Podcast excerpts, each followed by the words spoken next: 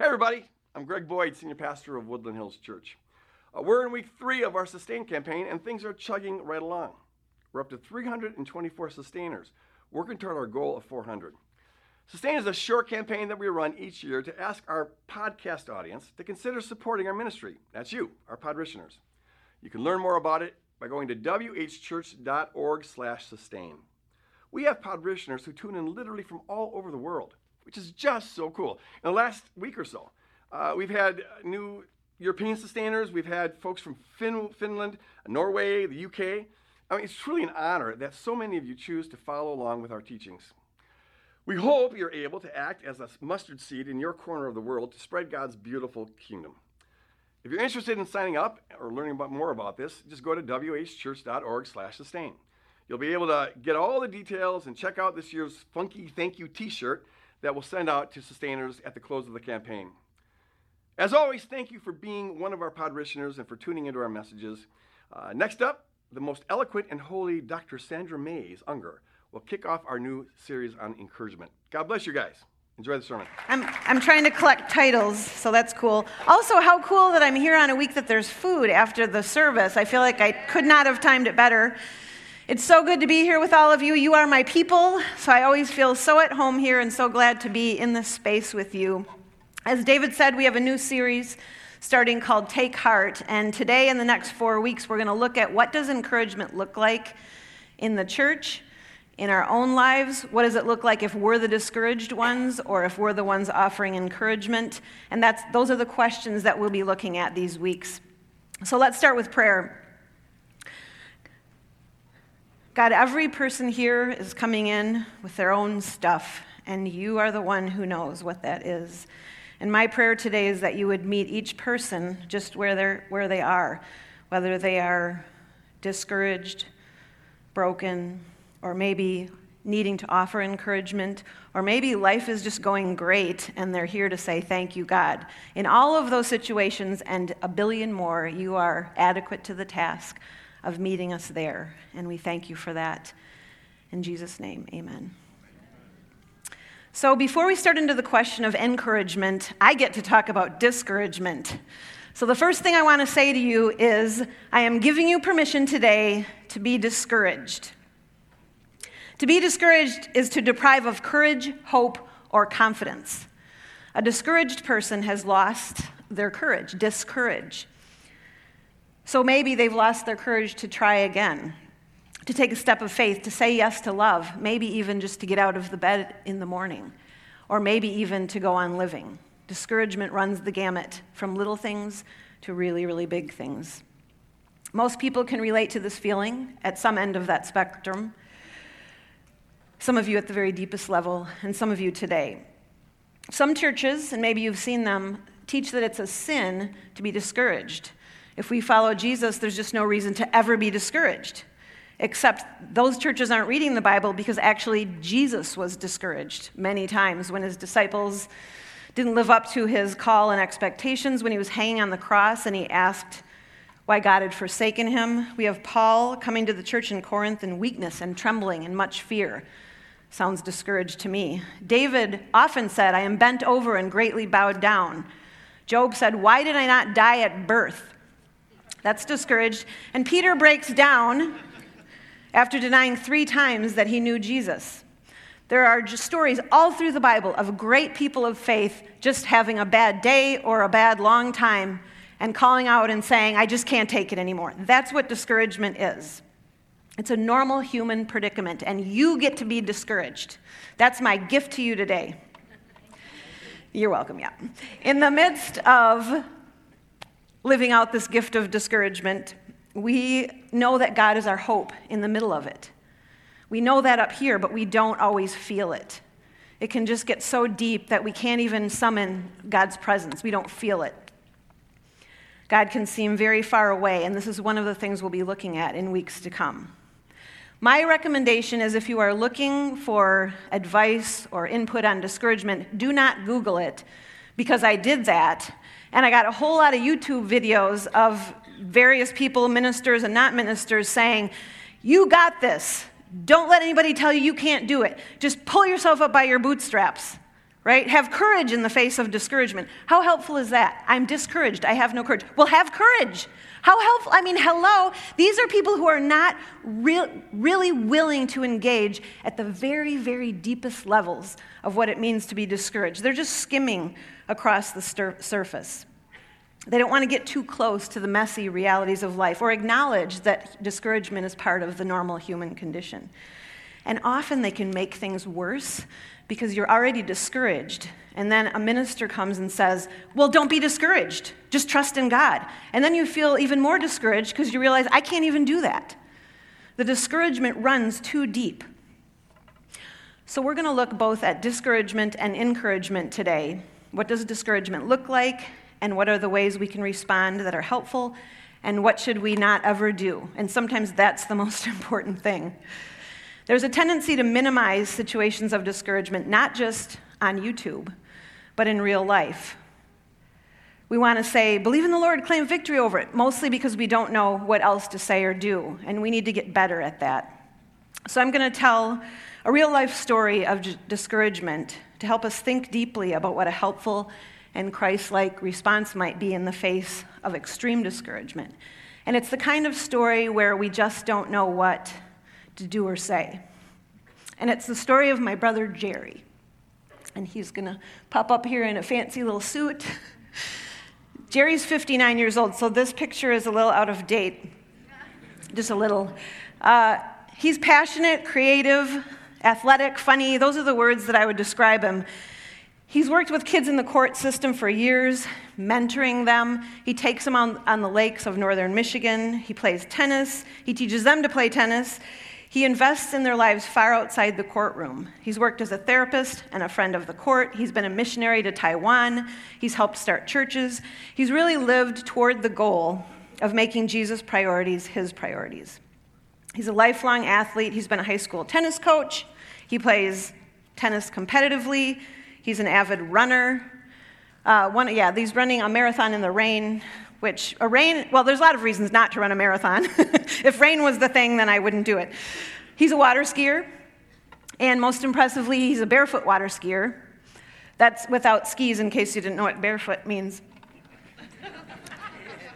Jerry's resting heart rate has been about 45, which in most people would qualify as being dead, I think, but He's made it work. He has less than 20% BMI. He's a bit of a machine. Actually, he's kind of like Tigger. When I was trying to think of how can I help people understand this, he's not a big guy. This bundle of energy that's my brother, I thought of Tigger, the Winnie the Pooh dude who hops around on his tail. And that's just kind of how he lives life. He's just got a ton of energy. He's intense. He's passionate. He works around the house and builds things, but he does it uh, passionately and creatively. He's been married to Laura since 1982. They have three kids and eight grandkids. And another thing that will help you understand him is that his grandkids call him Poppy, which I have to say, I want to be called Poppy by my grandchildren because what better word can you be called than Poppy? And that's just kind of describes what he is Hoppy and Poppy. So he rolls around on the floor with them. They think he's one of them. Like I said, he's not a big guy, so they just kind of accept him into the group. And I've never seen an adult spend so much time on the floor doing ridiculous things. This is my brother Jerry. Now, I have to say, because I've really built him up, that he's not perfect. He's a very picky eater. And he keeps his house far too clean. And this is, this is just my assessment. Those people drive me insane. So I love Jerry. He lives in northern Michigan, so I don't see him all the time. But we stay in touch. We do a family vacation together, see each other at holidays. And he started having foot problems in 2015. And in 2016, he was diagnosed with a very rare condition called complex regional pain syndrome, or CRPS, in his lower left leg and foot. Now, a lot of you, most of you, probably haven't heard of this. I hadn't heard of it. But with CRPS, the process of pain communication between the affected limb and your brain gets all confused. And it's very perplexing, even to the medical disorder, because he has persistent pain in his left leg and foot all the time burning and aching, followed by periods of extreme cold and numbness. And there's nothing that shows up in the limb, not just for Jerry, but anyone with CRPS. There's nothing that shows up in the limb that says why this pain is there. So it's very hard to treat because there's nothing there to treat. There aren't a lot of treatment options, obviously. It's really about managing the pain. And the pain is constant and extreme 24 hours a day. So he's had a variety of treatments over a period of three years. Lots of different pain meds, methadone, orthotic inserts, nerve blockers, acupuncture, and a whole variety of physical therapies, and nothing has helped. It just keeps getting worse and worse. In addition, you can't sleep, for those of you who have chronic pain, you can't sleep when you're in constant pain. And so they prescribed a whole bunch of different sleep remedies, and none of those worked. And so he feels like for three years he's never had a good night of sleep.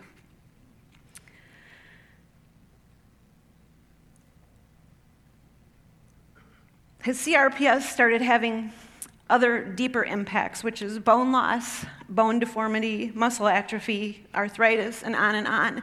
And I always get the picture of Tigger when his tail doesn't work anymore. That that's where Jerry has landed. This disease is nicknamed the suicide disease because it leaves people who suffer from it without hope. It leaves them at the edge of life and it leaves them extremely discouraged. Jerry talks about the collateral damage of living every moment of every day with excessive pain. He talks about emotional upheaval, lack of energy, loss of activity, social disruption, mental distraction, loss of control over his life, loss of passion and identity, and mental health deterioration. And those of you, again, who live with chronic pain know what he's talking about. So, after years of trying all of these different treatments, there was a procedure that they were going to try as a last resort, and it's where they implant a stimulator in a nerve bundle next to his spine, and it's supposed to tell the nervous system, You're doing this wrong, I'm going to zap you, and you're going to figure it out. So they went to do a scan on him to see that the stimulator would fit in the space. And in the process of doing the scan, they found a um, cancerous tumor on his kidney because he needed another thing. So they removed that, and praise God, that all went well. And last month, they inserted a trial stimulator at the University of Michigan, which is they do it externally to see if it works, and then if it does, then they put the real thing in. So he had to live with this external attachment for eight days, and for eight days he had excruciating pain in his back where the leads were attached, and he didn't have any relief of pain in his left leg. So he's basically out of options. They took out the leads, and he went home to northern Michigan to live a life where his body doesn't work anymore. So they had to sell their house and move into a first floor apartment. And in mid May, in just less than a month, he's going to retire early. So he's obviously been extremely depressed and discouraged at various times throughout these years as each treatment failed to work. He's lost his ability to do all the things that he loves to do, things he's done since he was a kid. So, no more tennis, no more running, no more water skiing. And Poppy can't roll around on the floor quite like he could before. And Tigger can't bounce on his tail quite like he could before. And this is real discouragement. And I have to insert here my family, if we've had a few people have cancer, and my family, we're like, you know, Midwestern hard workers. And so when you get cancer, we all say, okay, get through it, get it together, get going. And my family did not know how to respond to this because there is no get through it, get going, get over it. We want the old Jerry back. Nobody can do anything about that. So we weren't handling it really well. And this level of discouragement is something that our efforts at encouragement can barely touch. And I know that many of you suffer physical ailments this bad. Many of you have had terrible accidents, terrible diseases. You've had painful pasts that have left you traumatized. You've had difficult relationship issues. You've had difficult financial issues. There is more than enough pain to go around. These are big problems. And sometimes these big problems actually drive those close to us away. at a time we need them most and it's because they don't know what to do and that's one of the things we're going to cover in this series is you need people those people need to come close we need to come close to the person who's discouraged you've probably been part of if you've suffered ever efforts for people to encourage you that were just horrible didn't go well even though they're well intended they're well intended but they're not good so i asked jerry to help us with this what not to do when you're extremely discouraged? What do your friends and family not need to do? We, I'll just say one of them, which is not his, which is stop saying, okay, get it together, get up, play tennis again. I learned that that was not going to work, our usual family approach. Here's three things that he said.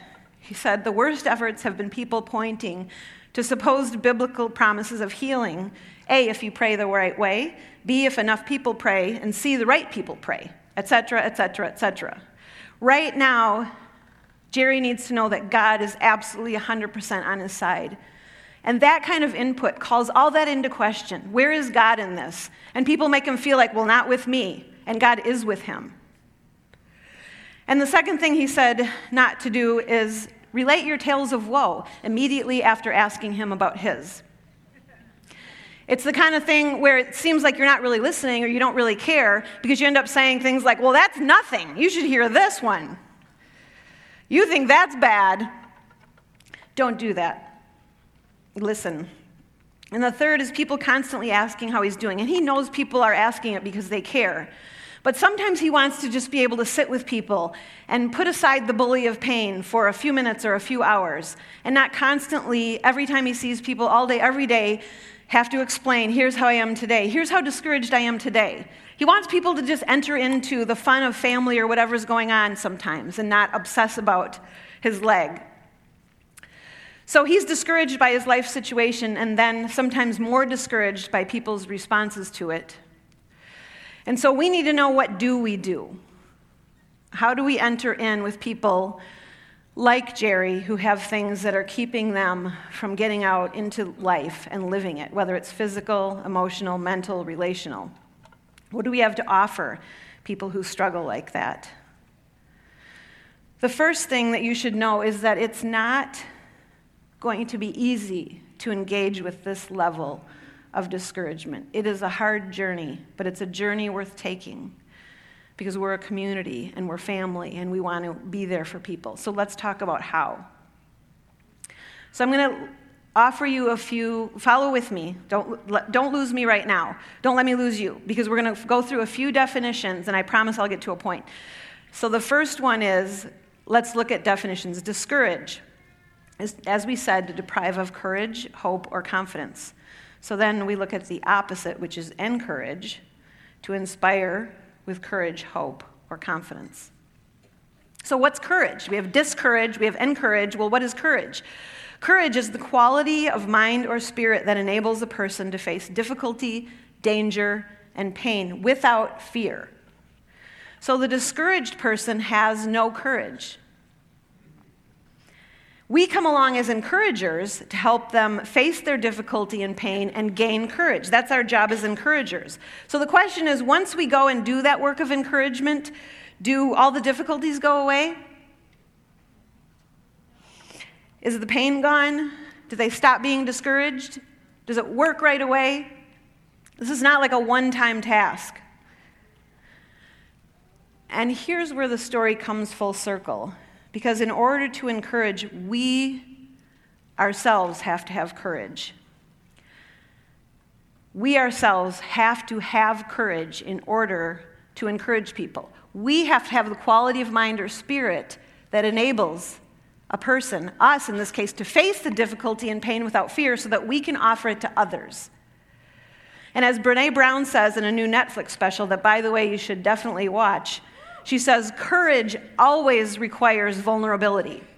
Well, that's kind of scary. Courage always requires vulnerability. So, what does it mean to be vulnerable? Capable or of or susceptible to being wounded or hurt. That's what I want to be.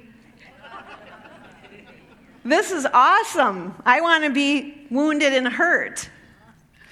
And here's where I'm going with this.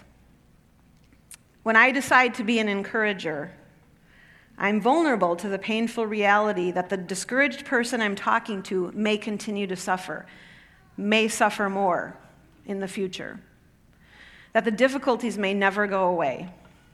I'm vulnerable to having a life that is a little less comfortable and easy than it's been. And this seems like something to be avoided. And we do avoid it. When you say to a person who just told you their experience of being discouraged, you think that's bad.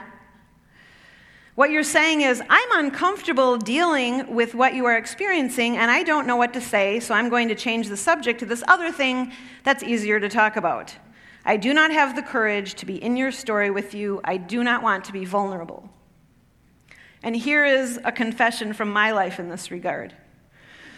A few months ago, Jerry's counselor advised him to write down the story of the last few years as a way of capturing it and getting it out there, and maybe helping him not have to carry it with him all of the time, and then to send the story to whomever he wanted to invite in.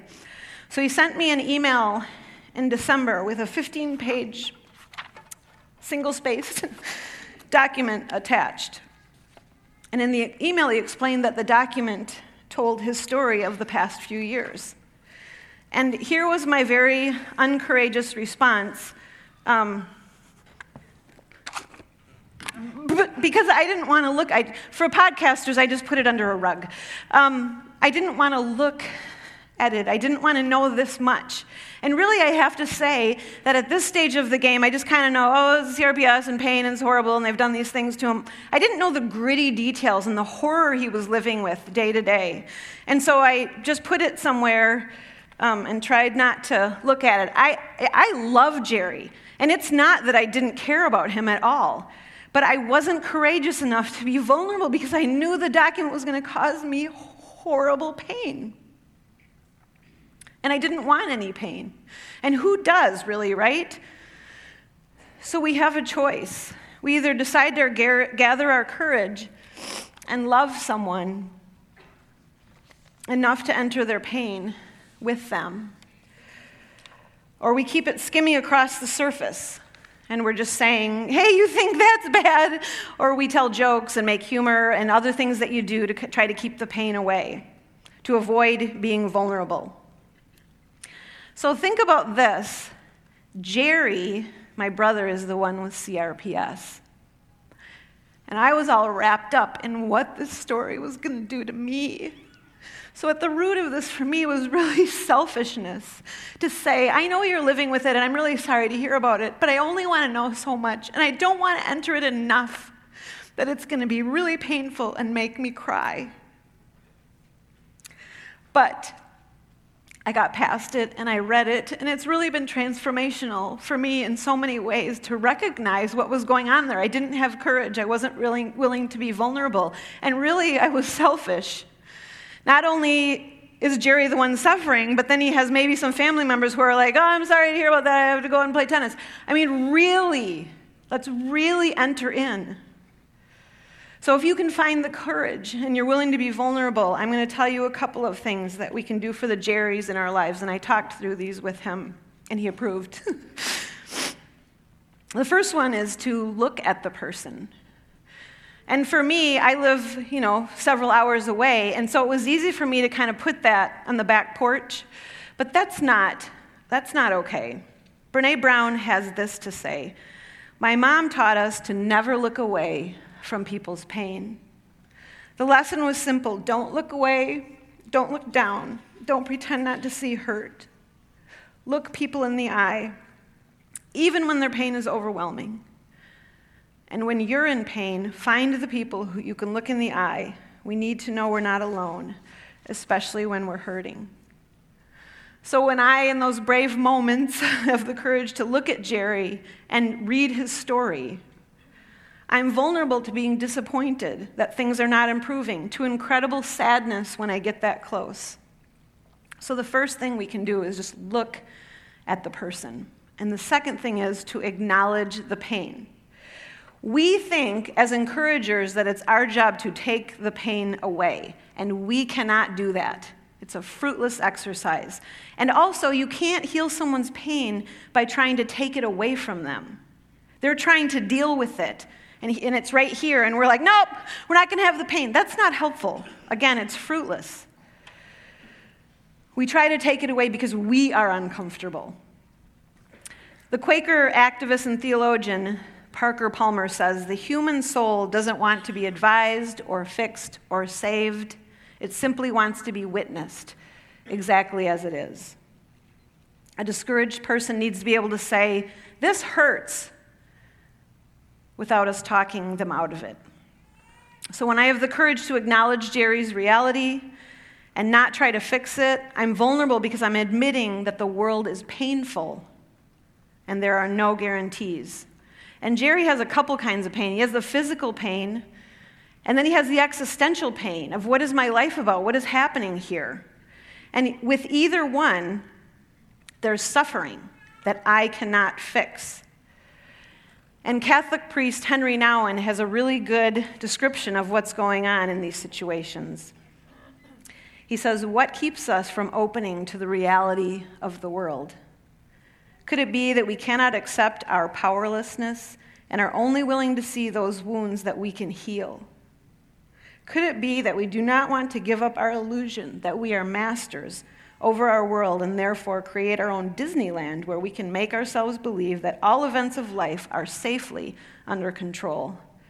Could it be that our blindness and deafness are signs of our own resistance to acknowledging that we are not the Lord of the universe?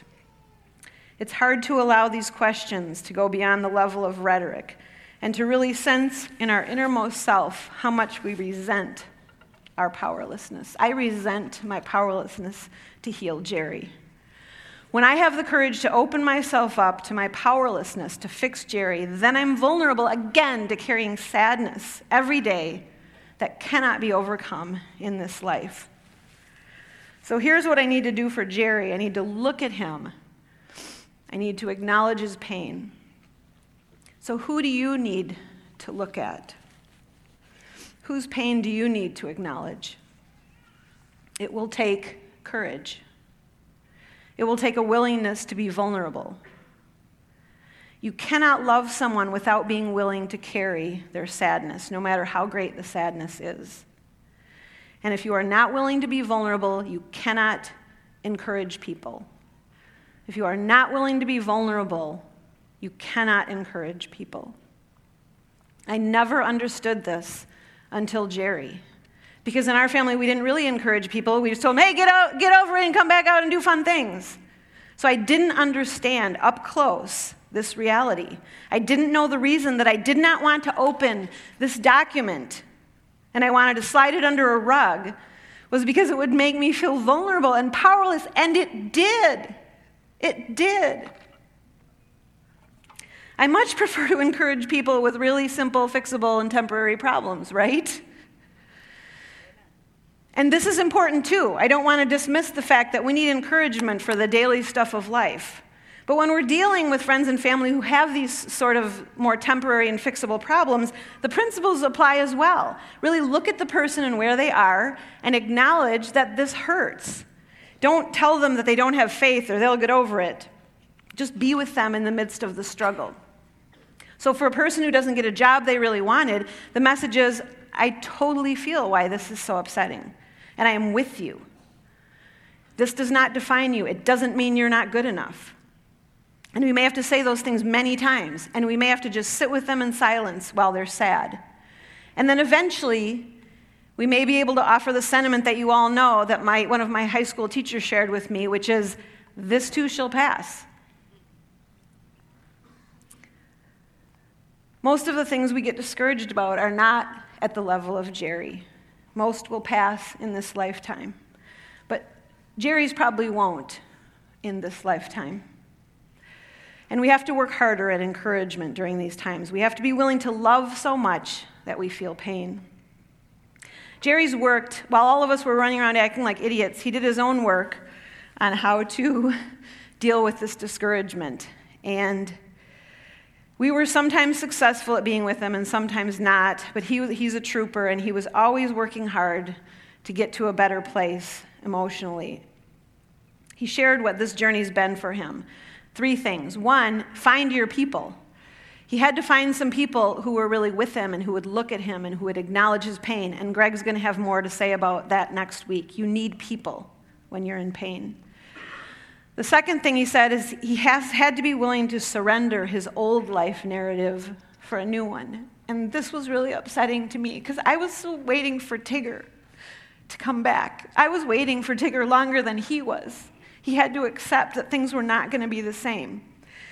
He had to lean into Jesus as he was reminded that Jesus walks beside him each moment of every day.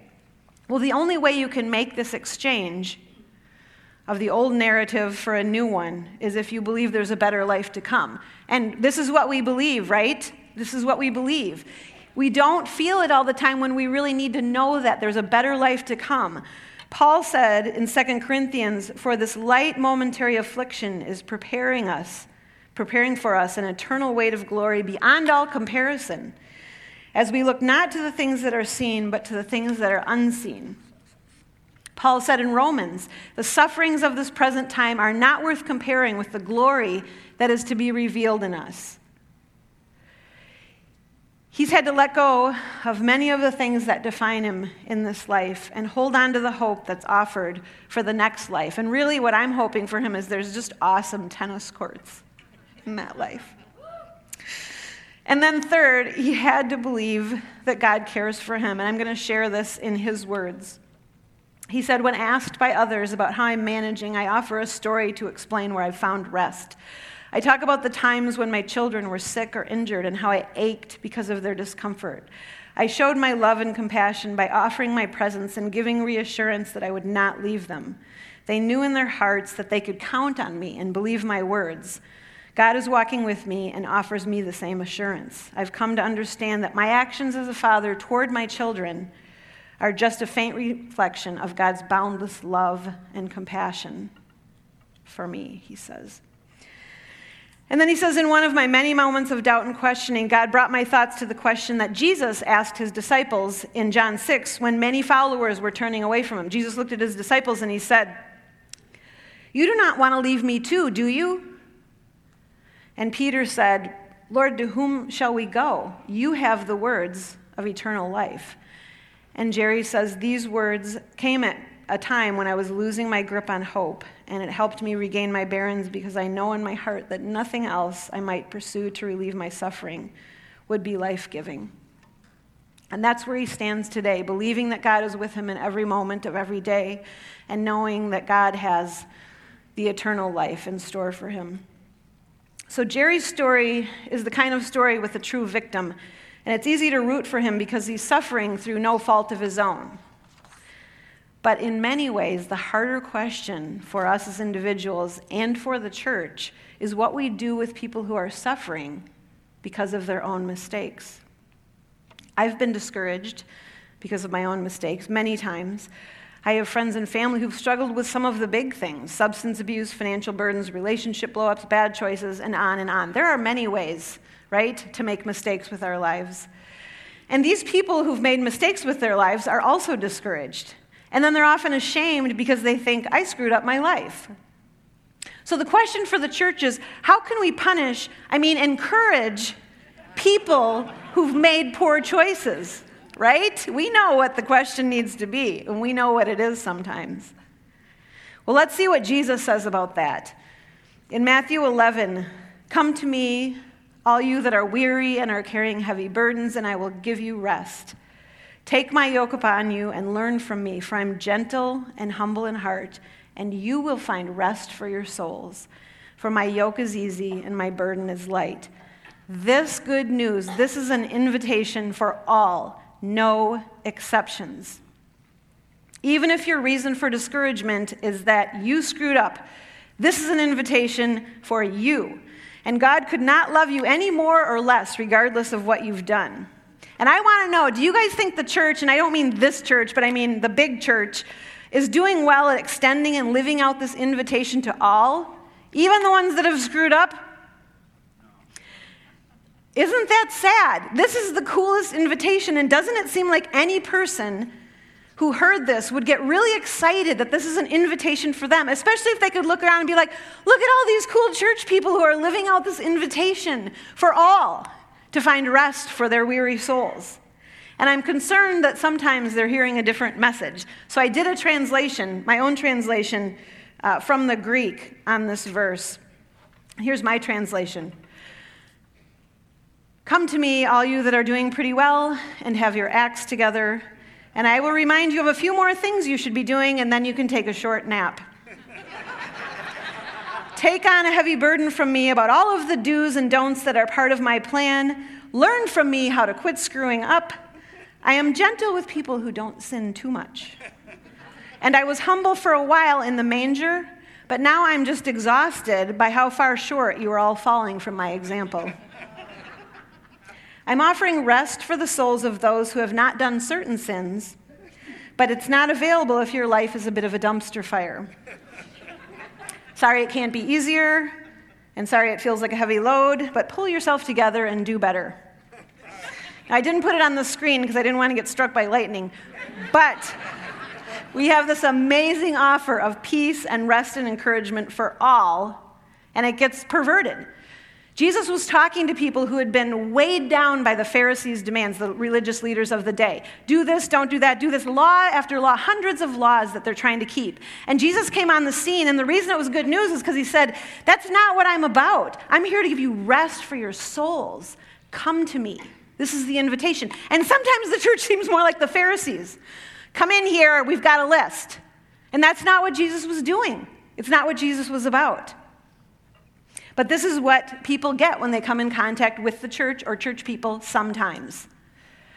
So someone bravely enters a church, just barely clinging to their faith, or feeling like a sinful failure, and they find judgment instead of rest.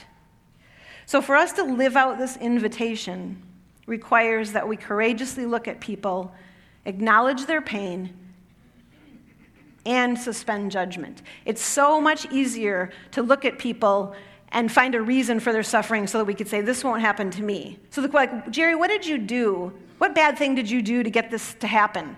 And then I can be like, Well, I didn't do that thing, so I'm fine. See, it keeps us from being vulnerable and being hurt and being afraid of our powerlessness. That's not the kingdom. Perfect love casts out fear. So we welcome the people with in wheelchairs and with various kind of disabilities and we welcome the people who've made poor choices. We're all a bit of a dumpster fire, right? And we all come in together and we suspend judgment. We don't put an asterisk by people's pain as though some is more deserving of encouragement than others. There's no footnotes that say this discouragement was caused by poor choices. Oh, and this one wasn't. There isn't there's not a separation. People get discouraged for a variety of reasons, and our job as the church is to welcome them, welcome them all, and encourage them and give them rest for their souls. Because when we give that rest, that's when healing can begin on a spiritual level, and hopefully sometimes on a physical level. Amen. For the next four weeks, we're going to talk about how God and the church and us as individuals can be part of offering encouragement in a real way with no footnotes. That's what we're going to do. So I want to re- read again the invitation of Jesus, and let's take this to heart and keep it in mind from Matthew. Come to me, all you that are weary and are carrying heavy burdens, and I, Jesus, will give you rest. Take my yoke upon you and learn from me, for I'm gentle and humble in heart, and you will find rest for your souls. For my yoke is easy and my burden is light. My mom called yesterday and asked if I could tell everybody to pray for Jerry. my mom's 86 and she's this has been one of the hardest things dealing with her kids. So I'm going to pray for us today and I'm going to pray for Jerry today and my mom would appreciate it if you would take him with you. Let's pray. God, there's so much discouragement in this broken world, and we thank you that you are with us, that you look at us, and that you acknowledge our pain. And I pray that we could learn from you how to do that better for each other. I pray for people here who are suffering physically, who are suffering mentally, emotionally, spiritually. And I ask that you would enter in with them and that you would surround them with their people who will look at them and acknowledge their pain. And today we lift Jerry to you. And ask for your peace that passes understanding and your presence with Him. Be with that family and bring healing. And help this be a place for all to receive rest for their souls. In Jesus' name, amen. Thank you. Come for prayer up front if you need it.